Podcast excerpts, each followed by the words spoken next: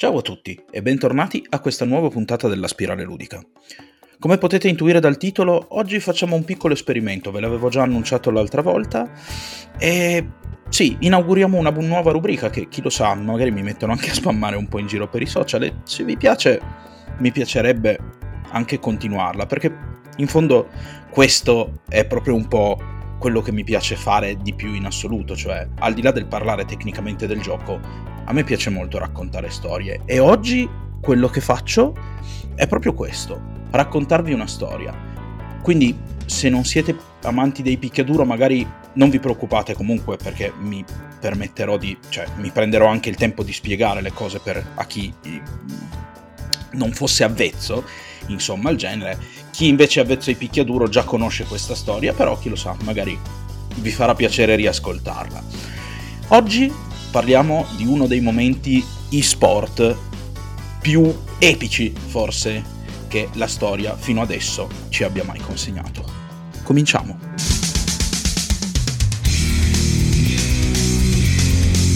La spirale ludica. Scopriamo le regole del gioco. Allora, oggi parliamo, come avete intuito dal titolo, da quello che viene comunemente chiamato l'Ivo Moment 37. Avevo detto però che avrei fatto delle parentesi e cominciamo subito perché per chi non fosse avvezzo sicuramente non saprà di che cosa stiamo parlando.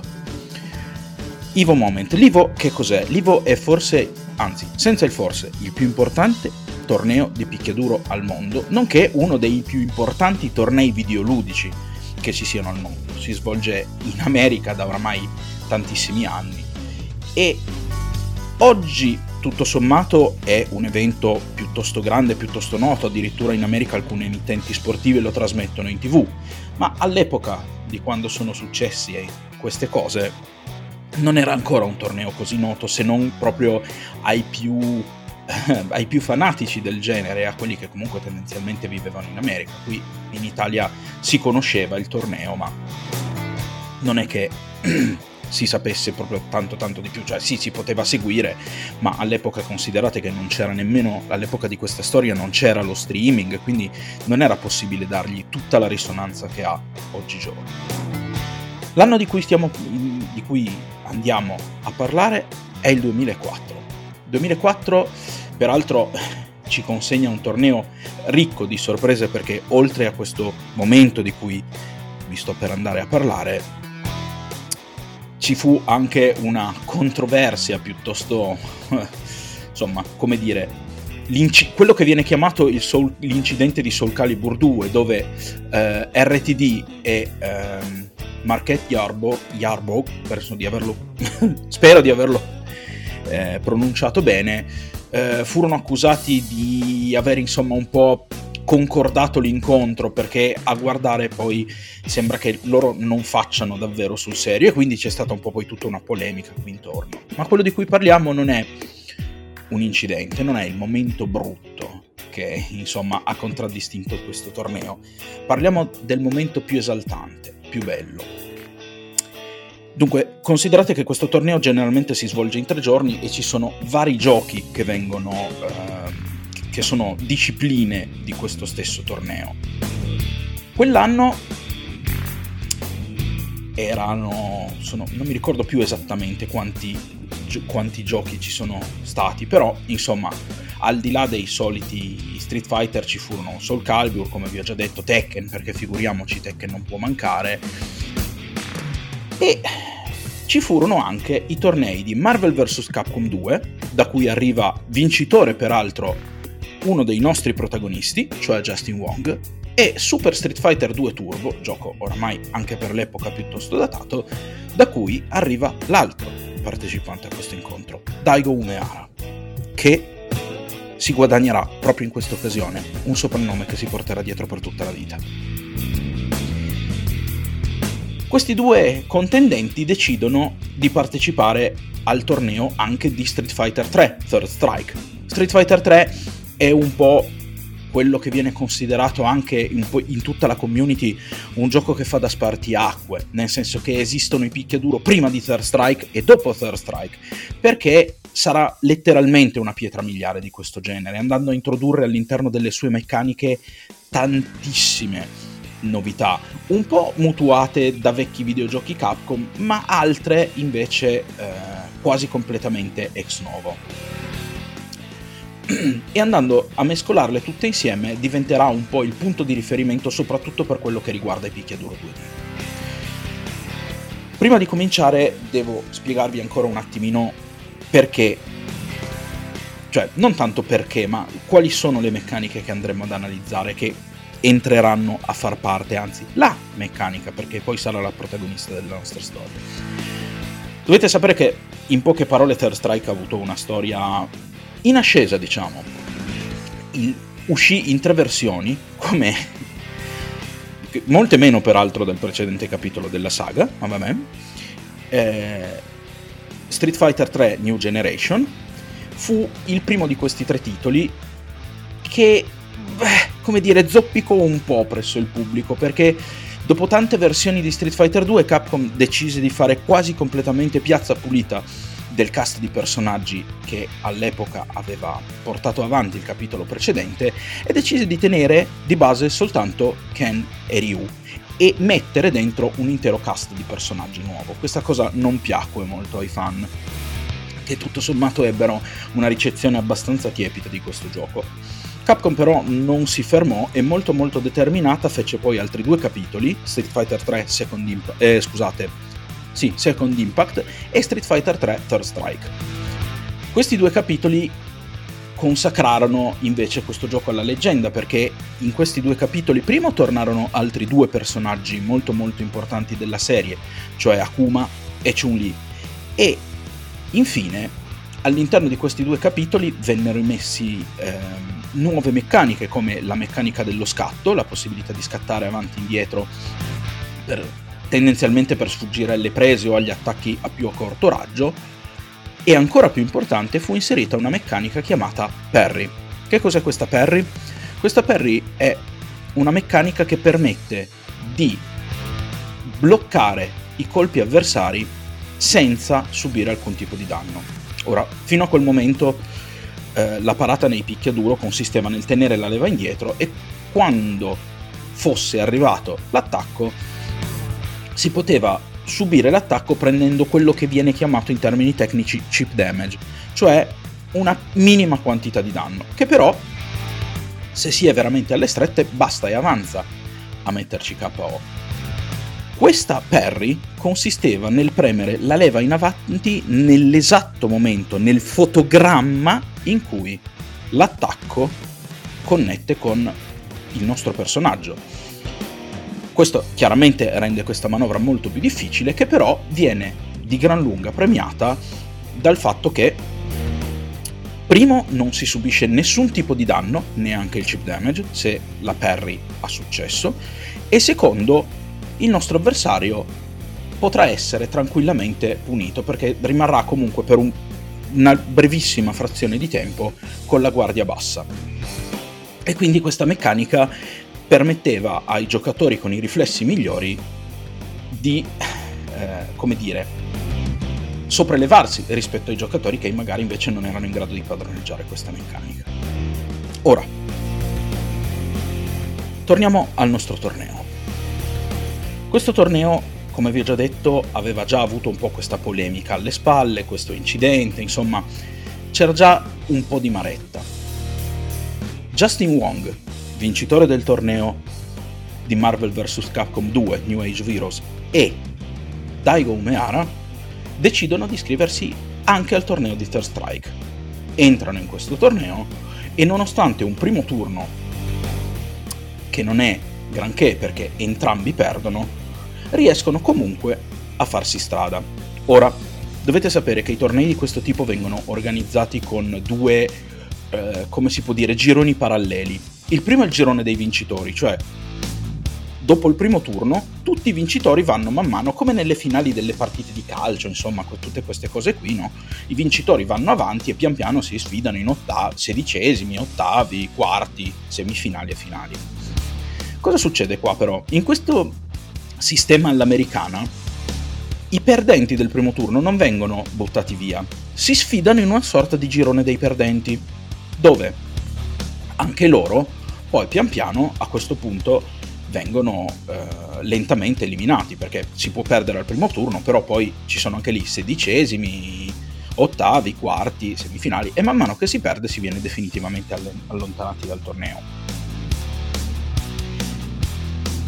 Come vi dicevo, sia Justin Wong che eh, Daigo Umeara prendono questa strada, perdono il primo incontro e si ritrovano a combattere nella finale dei perdenti, nella finale del girone dei perdenti. C'era già un po' di, diciamo, percep- maretta percepita fra i due, non tanto perché ci fosse una reale... Ehm, cattiveria o si fossero già insultati, però arrivavano comunque da due modi di giocare molto molto diversi, due scuole di pensiero e di approccio al gioco molto molto diverse e venivano subito percepite dal pubblico come due rivali. Entrambi si siedono in postazione, connettono i loro arcade stick. All'epoca pensate che non c'era tutto il l'ambaradan che abbiamo adesso, c'erano qualche tavolo messo lì assieme, anche perché considerate che questo torneo non, oggi si svolge, soprattutto le finali di Street Fighter si svolgono in grandi stadi, all'epoca addirittura ambientarono questo torneo al California State Polytechnic University nella California del Sud. E nonostante vennero davvero tanti partecipanti per l'epoca, 700 partecipanti, le sale non erano quelle delle grandi occasioni e il pubblico non era particolarmente numeroso. Come vi dicevo però i nostri si siedono al tavolo e preparano la loro attrezzatura.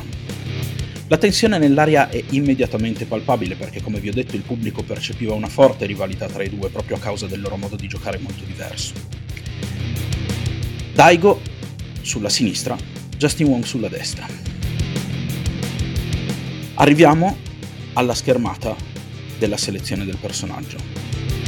Daigo opta per un, un grande classico che lo contraddistinguerà tra virgolette anche poi in futuro. Lui è un uomo che versa molto, nei, molto versato nei personaggi cosiddetti Shotokan, cioè quei personaggi che usano uh, un certo tipo di karate, diciamo. E per chi avesse meno affinità con Street Fighter 2, diciamo quelli col kimono ok? Lasciando stare Makoto, no? Ryu e Ken, il giapponese con la fascia in testa e il biondino col kimono rosso. In questo caso il nostro Daigo sceglie Ken, una versione col kimono bianco di Ken, ma Ken, considerate questo, Ken eh, non è più semplicemente come era all'inizio un clone di Ryu per permettere ai giocatori di giocare lo stesso personaggio come succedeva nel primo Street Fighter 2. Ken a questo punto ha qualche caratteristica leggermente diversa e è considerata una versione un po' meno equilibrata e un po' più aggressiva di Ryu. Sempre nello stesso ambito, però un po' più orientata verso l'attacco. Justin Wong sceglie Chun-Li. Chun-Li è un personaggio piuttosto particolare, dopo vi spiegherò anche poi bene, però sappiate già comunque che è un personaggio che tende a essere decisamente più difensivo, anche per il modo in cui le sue mosse vengono eseguite. Come vi dicevo, comincia questo scontro, Ken contro Chun-Li. Il primo round è un primo round che regala immediatamente delle emozioni, perché nonostante per tutta la prima metà del, di questo primo round gli avversari tendono a studiarsi, si vedono immediatamente le due scuole a confronto. Daigo, che pur studiando l'avversario cerca comunque sempre di proiettarsi verso di lui, quindi gioca aggressivo. Justin Wong, che fa l'esatto opposto, cioè comunque rimane abbastanza chiuso, tenta solo qualche attacco qui e là, ma è molto più preoccupato dal evitare più possibili danni dal suo avversario. E questo primo incontro, peraltro, si svolge in un modo relativamente noioso, fino a quando il nostro Justin, il, scusatemi, il nostro Daigo non riesce a chiudere all'angolo.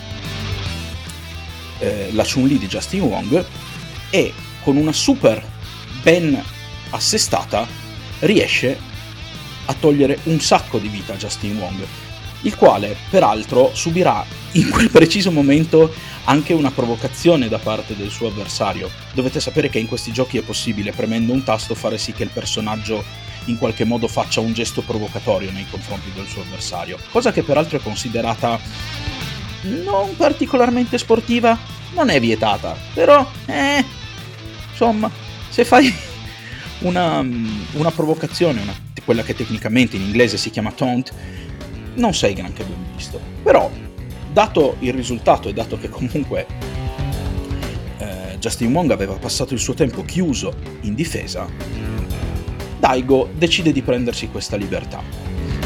Tempo che si rialza eh, il personaggio di Justin Wong, Daigo chiude l'incontro. 1-0.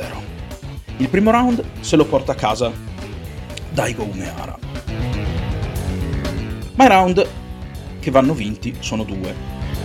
Ma che vanno vinti sono due. Quindi comincia il secondo round. In questo secondo round Justin Wong, essendo già in svantaggio, porta, decide di portare la sua tattica decisamente un passo più in là. Si chiude molto di più in difesa, sta molto di più imparata e tenta solo ed esclusivamente di punire, come si dice in gergo tecnico, l'avversario, ossia andare a colpirlo quando la sua guardia è scoperta per via delle animazioni, per via dei colpi. Il round dura anche abbastanza, nonostante il tempo sia complessivo sia 90 secondi, di solito si risolvono abbastanza in fretta gli scontri quando non sono particolarmente monotoni, ma in questo caso lo scontro si protrae ancora per un po'. Daigo passa il suo tempo a chiudersi in difesa e fare attacchi molto molto veloci, mentre invece Daigo cerca di fare breccia in queste difese, ma non ci riesce. E dopo una partita abbastanza bassa di ritmo, Justin Wong porta a casa il secondo round. Questa cosa avrà un impatto abbastanza importante su quello che sarà il terzo round.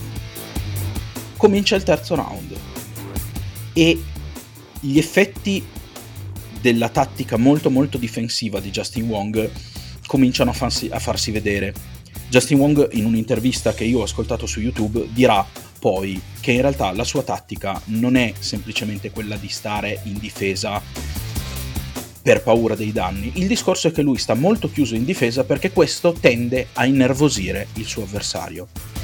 E questa cosa, con il campione giapponese Daigo Umehara, avrà effettivamente successo. Daigo comincia un terzo round in modo molto aggressivo, addirittura persino un po' sconsiderato, tenderà ad essere molto scoperto e a farsi punire in un brutto modo anche, tant'è vero che verso metà del round, come tempi, Justin Wong riuscirà a mettere una seconda supermossa, e a infli- una prima, scusate, una prima supermossa e a infliggere un sacco di danni al buon Daigo che rimarrà con veramente una briciola di vita. Questa cosa renderà Daigo ancora più nervoso, il quale cercherà di lanciarsi ancora di più all'attacco, cercando di chiudere il suo avversario all'angolo, in parte anche riuscendoci, ma facendo così si scoprirà un'ennesima volta che lo lascerà con un pixel di energia.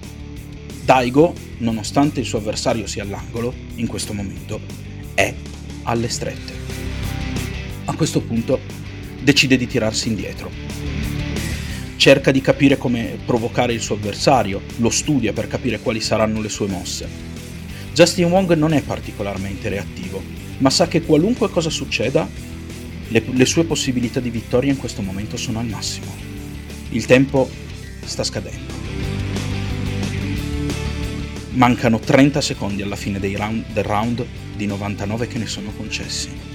L'orologio scandisce il tempo e Justin Wong decide di prendersi la sua vittoria, decidendo che non lascerà scadere il tempo, ma tenterà la mossa che più potrebbe pagare in assoluto, cioè cercherà una seconda super ai danni di, Daigo Umehara.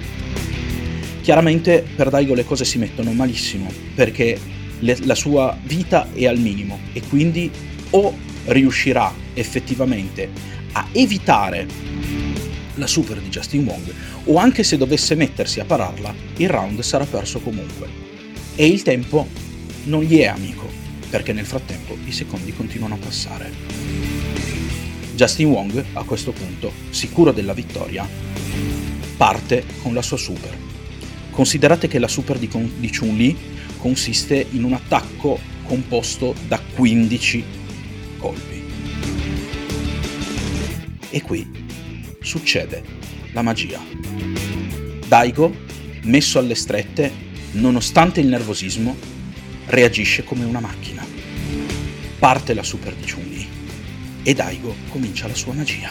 1, 2, 3, 4, 5. Ad ogni colpo che arriva dalle, ga- dalle gambe di Chun-Li corrisponde un colpetto della leva di Daigo Umehara. Daigo sta cominciando a mettere le perri una in fila dietro l'altra. È un momento veramente pazzesco. I secondi passano terribilmente a rilento. 4, 5, 6, 7. La Perry di Daigo continua. Il campione giapponese non vuole saperne di smettere. A questo punto Justin Wong comincia decisamente ad essere nervoso. Agita il suo arcade stick e batte sui pulsanti nel tentativo di far perdere il ritmo al suo avversario che non si perderà.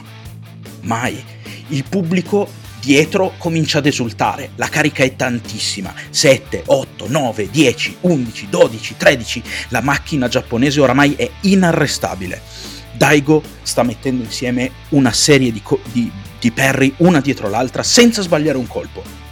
Quella è la sua unica opportunità di portare a casa la vittoria. Justin Wong continua a picchiare come un ossesso sul suo arcade stick. Il pubblico dietro si infiamma sempre di più. 13, 14, 15. La super di Chun-Li finisce. In quel preciso istante il tempo si ferma. Il pubblico è completamente in delirio. Justin Wong non ha più strumenti per fare nulla e la sua vita non è più nemmeno così tanta. Daigo, a quel punto, avendo una seppur piccola finestra per partire all'attacco, decide di ripagarlo con la stessa moneta e parte con la super di Ken, che riuscirà a, a mettere infliggendo tutti i danni necessari da mandare al tappeto a Justin Wong. La folla è completamente in delirio. In questo preciso momento tutti sono lì e tutti lo sanno. Daigo Umeara ha scritto un capitolo di storia dello sport videoludico. Justin Wong chiaramente alla fine dell'incontro, quando questo punto la macchina giapponese ha oramai messo il turbo negli ultimi istanti della sua super, deciderà completamente di lasciar perdere. Sa già che quel round è perso. Il suo avversario a questo punto gli è nettamente superiore e anche lui ne è consapevole. È una vittoria veramente pazzesca. Quelli che sono stati lì probabilmente ricorderanno tutto in modo vivido ancora adesso perché questo momento passerà alla storia, data la difficoltà in primis della manovra effettuata da Daigo, in secondo luogo data la pressione del torneo, in terzo luogo dal fatto che Daigo Umeara era nervoso in quel momento. La tattica di Justin Wong aveva avuto successo, eppure è riuscito a trovare la forza e la volontà di rimanere lucido per contrastare l'attacco fino in fondo e rispondere al suo avversario con altrettanta spietatezza. Ai noi, però, il destino non avrà in serbo un secondo, eh, un secondo trofeo per eh, il nostro Daigo che nella finale definitiva, quella contro il vincitore, che si giocherà poi contro il vincitore del girone dei, dei vincitori, appunto, consegnerà al suo connazionale Keiji Obata il titolo di campione. E questo peraltro metterà anche in, fut- in evidente, metterà agli- farà saltare agli occhi di tutti un po' quanto perso- i personaggi di Yun e Yang, novità di quello, stesso, di quello stesso gioco, siano decisamente un pochino fortini. Ma questa è una storia per un altro momento. Comunque, fatto sta ed è che nonostante si sia dovuto accontentare di una medaglia d'argento dopo la sua comunque strameritata medaglia d'oro durante il torneo di Super Street Fighter 2 Turbo, Daigo Meara si, so- si guadagnerà il soprannome di The Beast, la bestia, perché quello che il pubblico gli ha visto fare in quel momento ha lasciato tutti completamente senza parole. È un momento che verrà consegnato alla storia, se andate a cercare su YouTube io vi lascerò comunque un link sotto con tutto l'incontro se volete andarlo a guardare e così potrete vedere anche un attimino come si è svolto. È un video molto corto, sono soltanto 3 minuti, ma vedrete quel momento esattamente come si è svolto, nascere, crescere e diventare leggenda. E capirete bene anche voi perché la storia ha quanto 17 anni di distanza, riporta questo momento ancora come forse il più grande momento che ci sia stato nella storia del competitivo videoludico professionistico. Detto questo, io immaginavo che questa puntata sarebbe andata un po' per le lunghe. Spero veramente che vi sia piaciuta e spero che questa storia vi abbia coinvolto quanto ha coinvolto me, perché io, per carità, sono appassionato di questo genere, ma questo preciso momento è stato veramente qualcosa che secondo me trascende il genere. Una dimostrazione di capacità e di freddezza al momento giusto, una rimonta pazzesca fatta in un momento in cui sembrava davvero impossibile. Vi lascio quindi con, se la ascolterete prima di Natale, sicuramente i miei migliori auguri di buon Natale Spero che questa storia, insomma, ve la portiate un po' sotto l'albero. Ho anche deciso per questo di fare mia, il mio primo tentativo di raccontare una storia così prima di Natale, perché è un po' il momento delle storie, no? Il Natale, quindi spero veramente che questa consideratelo un po' il mio regalo per voi e spero che vi sia veramente piaciuto. Se vi è piaciuto, non dimenticate A. Di seguirmi su Telegram e comunque sui social, vi lascio sotto il link in descrizione, di mettere un segui, di cliccare su segui se mi seguite da Spotify o da qualunque piattaforma voi mi seguiate. Se per caso voleste contribuire anche economicamente al mio lavoro, io non posso che ringraziarvi, sotto vi lascio il link di Kofi per offrirmi un caffè, una birra, insomma, quello che volete. Sarà sempre assolutamente ben accetto e con estrema gratitudine. Detto questo, io vi ricordo che anche se è Natale, punto primo, non smettete mai di giocare. Ci vediamo comunque la settimana prossima, nonostante in mezzo ci sia il Natale. E buon fine settimana e buon Natale.